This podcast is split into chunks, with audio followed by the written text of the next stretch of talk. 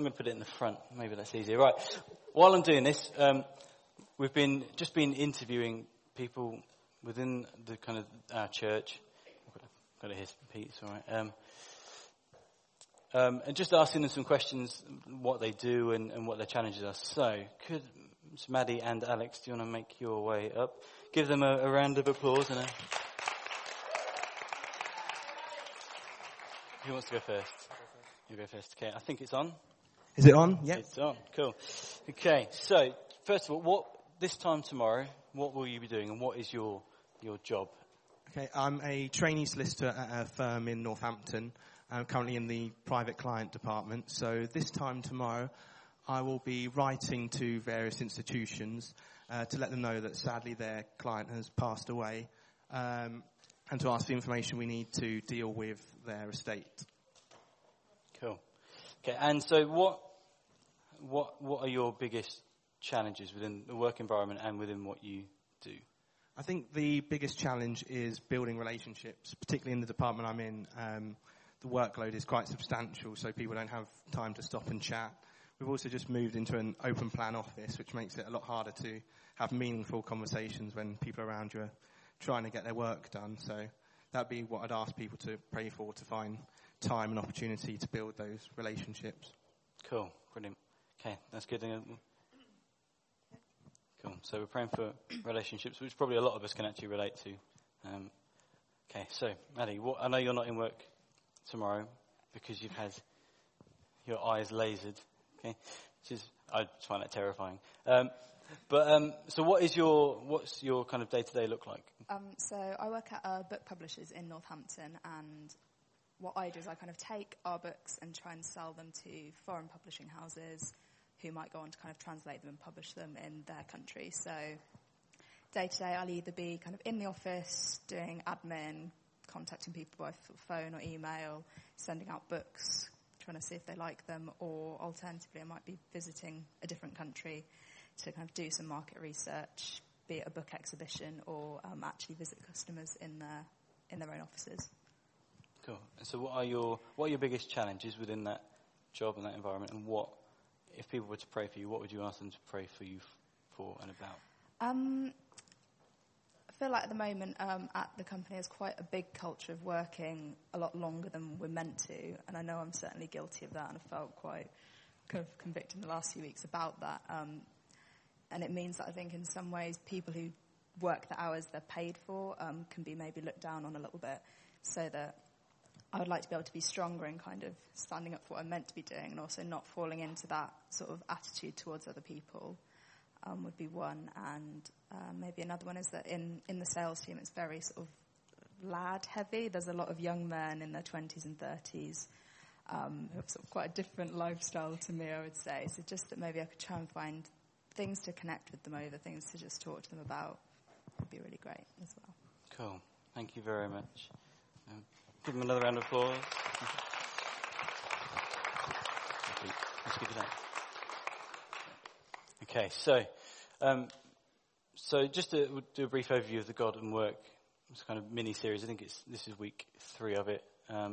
So the first thing that we picked up on really was that work is important. Whatever work means for you, maybe you're a stay-at-home parent, maybe you work full-time, maybe you work part-time, maybe you're retired and it's in relation to volunteering.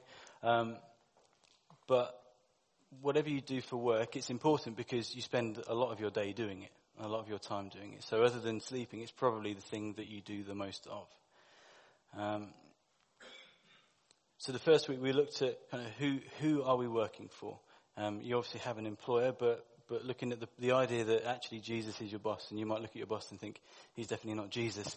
But actually the idea that in all that you do, in all of your work, you're really working for Jesus. You're working to glorify him and to almost to represent him in the workplace that you are in.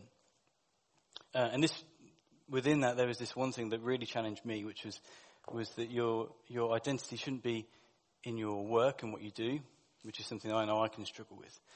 But actually your identity is something that you should take into your workplace as a son or a daughter of God. You know, the Holy Spirit is living in you, is dwelling in you, and you're meant to take that into your workplace and not make your work who you are. I think Steve also just quickly dispelled the myth, you know, the idea that working for the church, being paid by the church, is like the ultimate job, but actually that your jobs are equally important, and actually we're all in full-time ministry. We're all called to live this out day in, day out. And that the church is the church at work, not just on a Sunday morning or in connect groups or anywhere that's a church setting, but you are the church kind of scattered into your jobs, and you're there for a purpose. And then last week, Steve again looked at influence and looked through the story of Nehemiah and just examined a bit of who Nehemiah was and identified these points, that he was a person of prayer, that we should actually be praying for favour in our workplace and for opportunity. The idea that Nehemiah was a man of courage and had to do some slightly courageous things, and we should be men and women that are courageous as well. That we should be hard workers, as Nehemiah was. You looked through the story of him rebuilding the walls, and kind of they worked day and night to get that done. And actually then the idea that Nehemiah was where God wanted him to be and was using him where he was. And then the idea that in our job, whether however much you would call it kind of ministry or not, that actually God has put you there for a reason and wants to use you where you are, whether you are dealing with customers or accounts or clients or whatever it is, that God has a purpose for you being there. And actually if we can connect our work and our relationship with God, then maybe we can begin to influence our jobs for God's kingdom and God's purposes. And I think I would just never underestimate kind of influence and an idea, because I think whether you agree or disagree, you either positively or negatively influence where you are, where you work. And I think just a bit of testimony, really. I've identified in myself that I work slightly too much. I actually need to address that. And one of the things I decided I needed to do is, I'm self-employed. I have a series of clients, but I have one major client, and basically came to the conclusion I need to really, really drastically reduce hours for that client to get my life back, to kind of redress the balance. But when I was just having a chat with him about this, which is never an easy conversation, saying, I'm just not going to work for you much anymore. He made one statement that really caught me off guard, I suppose. He said, there's all sorts of reasons I want to keep you, but number one reason would be that you're a moral guy. And I thought, that's weird. Because in my head, I've gone, I've not been very good at sharing Jesus. I've not been very good at praying for people. And when I have prayed for people and God's answered the prayer, I've freaked out. Okay, all sorts of stuff, and I've not had particular influence. I'm kind of one of the quieter guys that just gets his head down and works. But it interested me that through all of that, he'd picked up that somehow I was this moral guy, and that my faith directly impacted the place that I work, and that actually he wanted to keep me not for my skills, but because he knew that he could kind of rely on me, and that I was moral, and that I'd stand up for what I thought was right. So we're going to look at integrity today. This is the next one.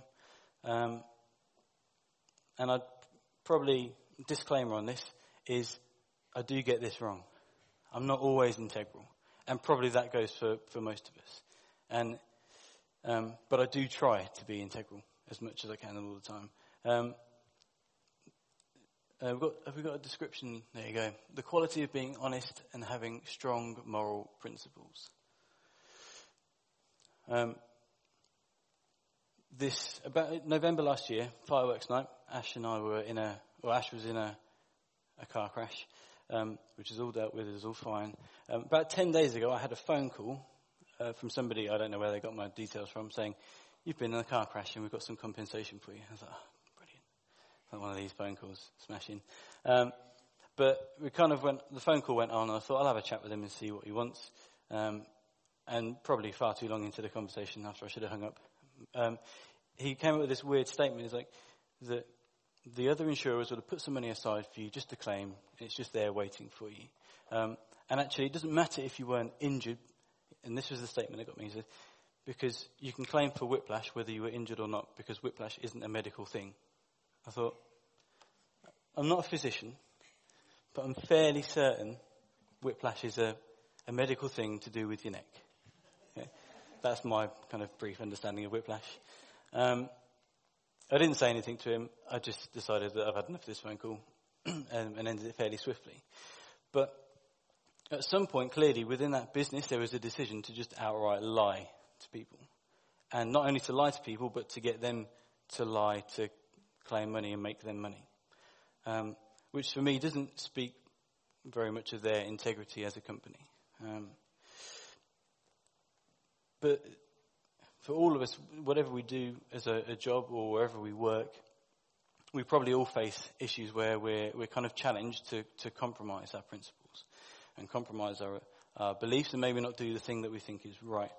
There's a guy called Mark Green who's written a book that I don't know the name of, but I know that part of this series has been based on that. It says, in the research I've conducted, the pressure to be dishonest seems to be the number one moral issue facing people at work.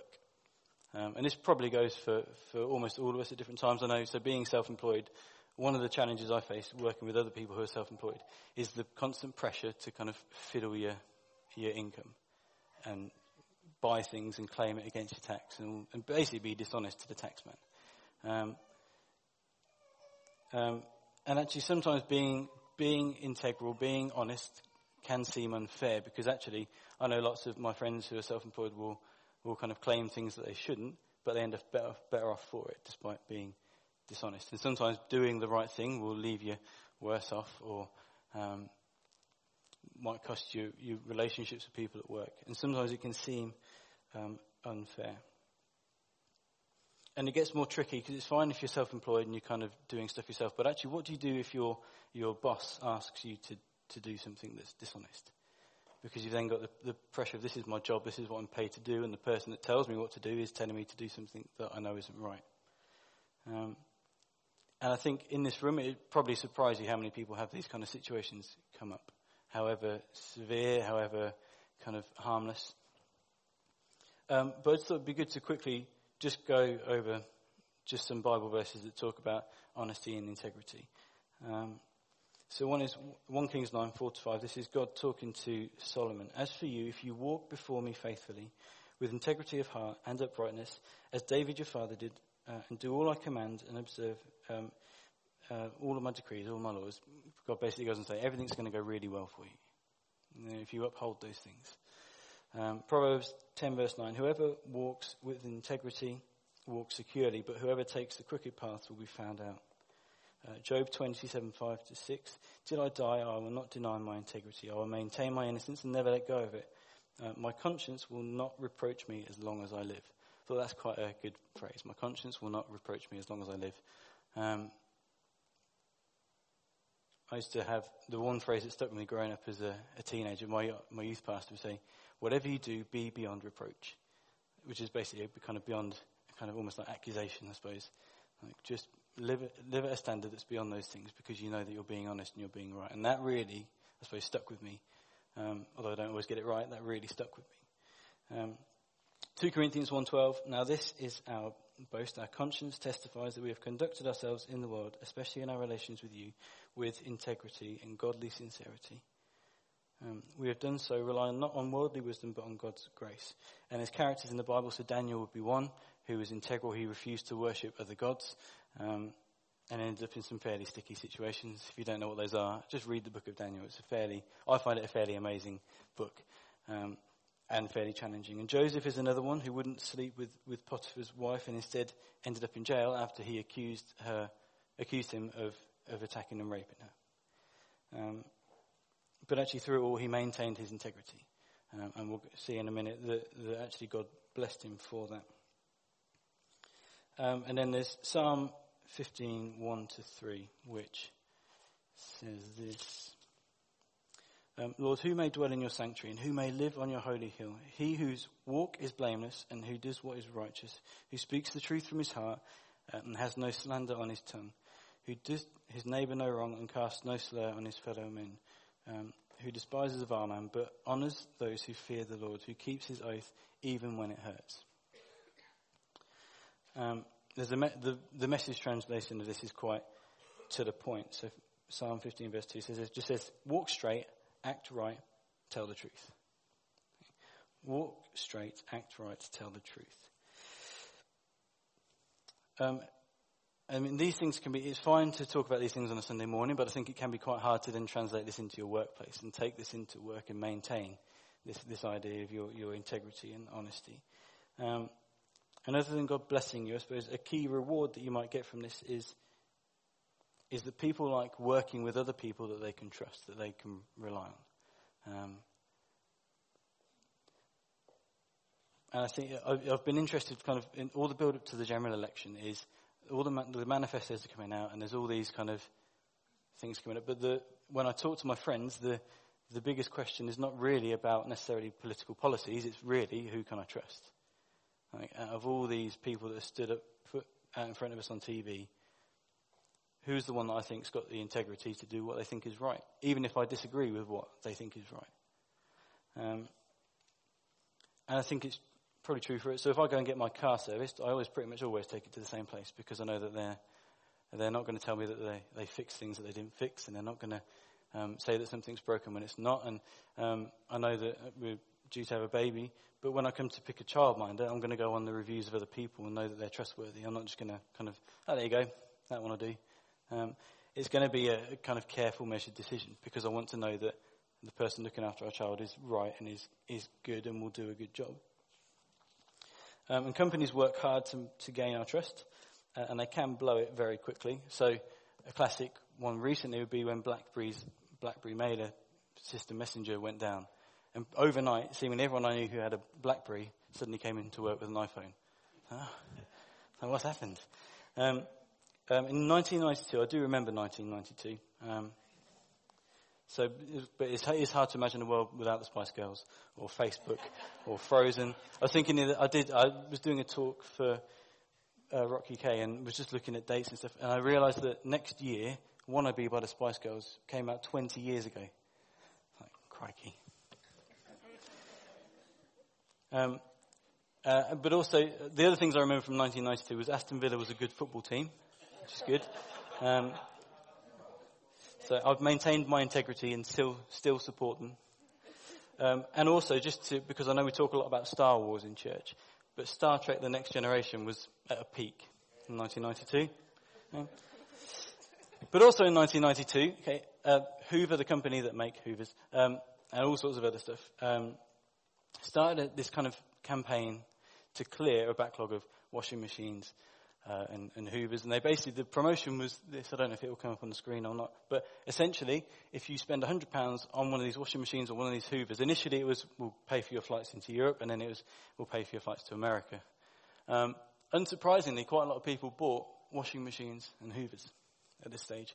But what people quickly realised was there were so many terms and conditions, and getting on the phone to somebody was so much hassle to actually get your flights. The statement there, does that say unbelievable? There's another advert that says, basically claims that it's unbelievable, and most people came to believe that actually, yes, it was quite unbelievable. So they get on the phone to travel agents and basically could be sold all sorts of stuff to actually make Hoover back their money, so they never had to pay out in the first place. To the point where the BBC reported an engineer going to fix a washing machine as stating this to a customer: if you think buying a washing machine is going to get you to America, you must be an idiot. Which says a lot about, A, what the person working in that company thought of their company and potentially their own bosses. But in the end, it caused so much upset with people. It cost them £48 million, but it also just destroyed a lot of their reputation fairly quickly. And actually, for us, trust is in short supply in the workspace too. But I do believe that if we're trustworthy, if we're integral, if we're honest, then in the long run, actually, we will be looked on favourably within our workplace. There's a guy called Stephen Covey who wrote a fairly influential book called Seven Habits of Highly Effective People. And in that book, he says this: integrity includes but goes beyond honesty. Honesty is telling the truth, in other words, conforming our words to reality. Integrity, on the other hand, is conforming our reality to our words. I'll give you a minute to kind of think that through, because there's a lot of stuff. But actually, for me, that was quite interesting, because I know a lot in my workplace, people's words tend to conform to what they think should be right. So I work in a quite results-driven industry sometimes about marketing, and the way they word things is quite dishonest sometimes, but they kind of word it to make it sound good and actually make out that the reality is something that it's not. Anyway, Covey continues, one of the most important ways to manifest integrity is to be loyal to those who are not present. In doing so, we build the trust of those who are present. When you defend those who are absent, you retain the trust of those who are present. Suppose you and I were alone and were criticizing our supervisor in a way that we would not dare to do if they were present. Now, what would happen when you and I have a falling out? You know I'm going to be discussing your weaknesses with somebody else. That's what you and I did behind our supervisor's back. You know my nature. I'll sweet-talk you to your face and badmouth you behind your back. You've seen me do it. And that is the essence of duplicity. I think Steve picked up on this already, but integrity is about oneness. So it's an integration of every part of our life, but taking that into our workplace. So we're not kind of one way outside of work and a different way inside of work. Integrity is bringing those two things together, and it really being encompassing you as a person. Whereas duplicity is more like being two-faced or having two sides of life, or I suppose the classic Christian phrase is that one foot in the world and one foot in the church. Okay. Defending people who aren't there is just a good way to show that you have integrity. And I mean, pretty much every place that I've been to work, one of the most common things you get is people bad-mouthing the boss, or bad-mouthing, or usually over a decision or something they do wrong. But even if you agree with what is being said, then maybe just a really practical way to show integrity is to say, well, why don't we go and talk to this person about it? Why don't we go and bring it up? Because I know for myself, I don't like upsetting people, but I'm aware that I will do it probably more frequently than I should. But actually, I would much rather people just came and spoke to me about that so that I could A, apologise, and B, make it right, than know that I've upset somebody and they might be saying stuff to other people. And then the other one is when you're being told something in confidence and then you go and tell other people what has been said to you. There's a story out of the book by Mark Green, a lady called Jeanette Taylor, who worked for the military as a secretary, so would answer the phone, and she got a phone call one day and asked, basically, can I speak to your boss? And the boss turned around and said, he was there at his desk, not really doing anything. He's like, just tell him I'm not in. And she turned around and said, no, I'm not going to do that, because it's dishonest and that's not how I work. The story went, a few weeks later, he then did the same thing. He said, I'll just tell him I'm not in. He said, I'm not going to do that, you know that. He's like, no, I know, I'm just testing you. I'm not sure that's true. But in a situation like that, I think being integral doesn't necessarily mean being difficult. You can have integrity and have things be a kind of a win-win situation without being dishonest, without compromising your principles. So in the instance of a phone call, this is quite a simple one, and you've got to work this out for yourself in your own workplace, but actually rather than saying they're not in, maybe it's that they're not available, because whatever they are doing, they're prioritising whatever they're doing over speaking to this person. So actually saying they're not available to speak to you, but I can take a message and pass it on to them. That maintains your integrity, but also it doesn't upset your boss. Doesn't, just because you don't agree with what's going on doesn't mean that you can't find a way to still honour your boss and the company you work for. Does that make sense? Sometimes you have to upset them. But for some of us, there's I suppose a bit of a more serious question. What if not doing this thing would cost me my job?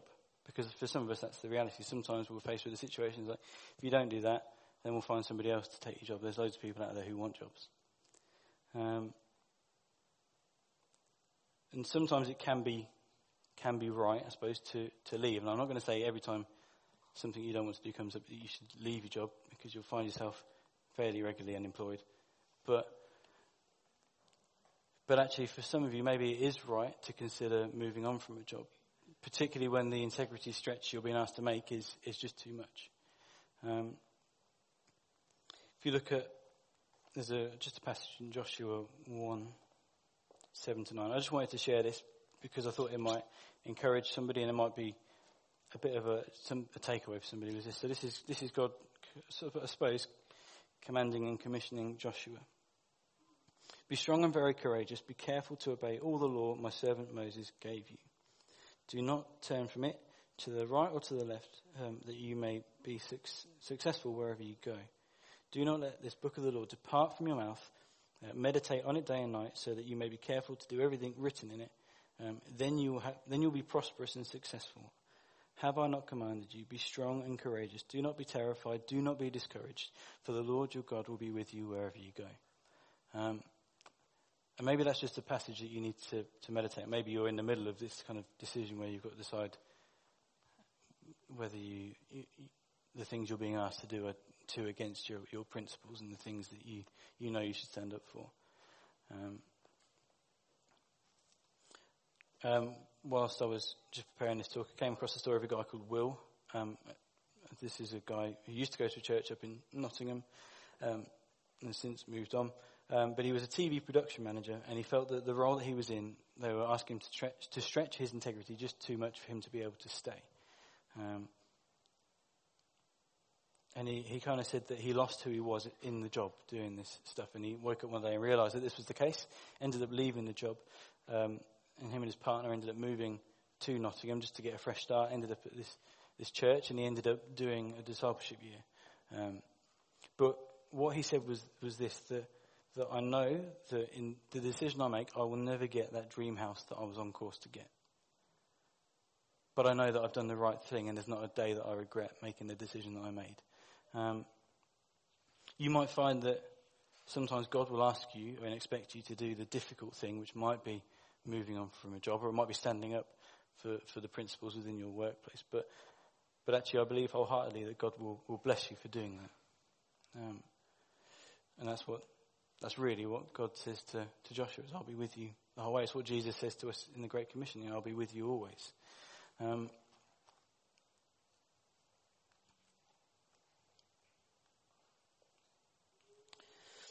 But I would say if you're in a position where things are really bad like that, the best thing you can do is get with some Christian friends that you love and respect and you know are wise, and talk through the situation with them, because they might shed a different light on it or give you a different solution to it. Don't just up and leave, and don't come and ask me for money when you realise you haven't got any. But just spend some time doing it. And for some of you, in some industries, there is like Christian professional organisations that are there to support you and help you. Not all of us will have that, but some of you will. And it's worth sometimes just giving them a call and asking their advice, because there's probably somebody out there who's been in a very similar situation to you. There's a book called, this is quite a mouthful, Beyond Integrity, A Judeo-Christian Approach to Business Ethics, which is obviously always by my bedside table. Okay, and it says this: your attitudes and values in your working years are just as important, if not more so, than how you advance your career by moving up a corporate ladder. How many people would regard success has more to do with your position and income than the contribution you have made to your community and the person you have become? I don't know if that's true for you. I know it is true for me that talking to a lot of my friends, it's basically the conversation is how much money could you earn, pretty much in any decision. Doesn't matter if it's right or wrong, but how much money could you earn?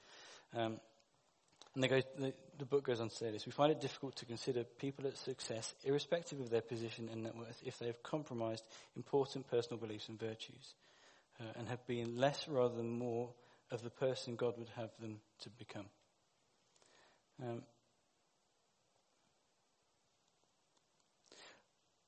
When things come up, you can't always just rationalise them away. Say, "Oh, well, it's my boss's decision. It's not my problem. I'm just going to do what they say and let them get on with it and face the consequences."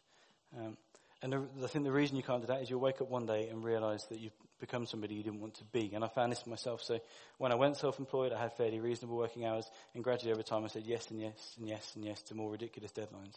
And woke up one day and went, "What am I doing? All I'm doing is working. I'm not doing anything that I felt God called me to do. I'm not. We've got a baby on the way. I've got to sort it out. Like I can't be a bad father. I've got to really adjust my life and sort this out." Which led to the conversation with my client about stepping down a lot of hours.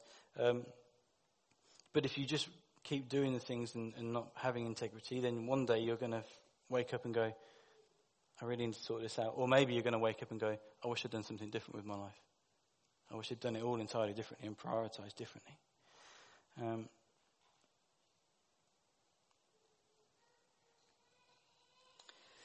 know we haven't got much time left, so I'm just going to do this really quickly. If we find ourselves under pressure to do things that stretch our integrity and encourage us, we're in situations where we're encouraged to be dishonest. There's a number of things you can do. One is to stay and do nothing. In other words, to compromise.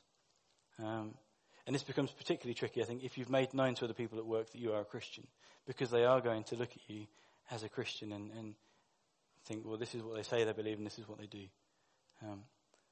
And we do that I do that to other people when they say they're going to do one thing and do another. And I know not everybody gets that right all the time. I certainly don't.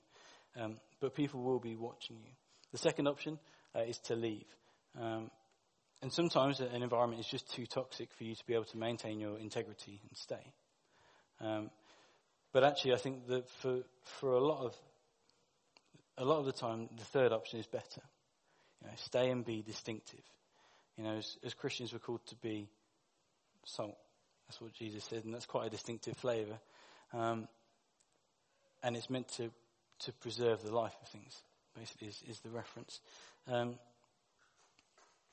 We're meant to be distinctive and influence wherever we are, and that's what Steve spoke about last week. So I'm not going to go into it too much, but be honest and be consistent, and don't be two-faced. Be loyal. Keep things that are confidential.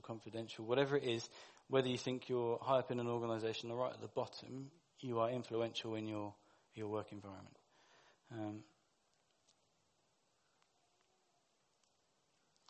So I suppose in terms of response to this.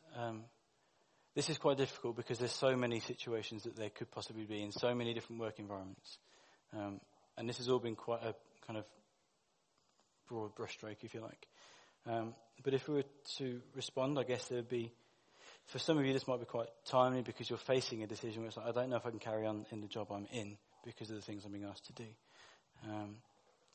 Really the thing I would just say is just get someone to pray with you today. Or maybe just ask God to speak to you.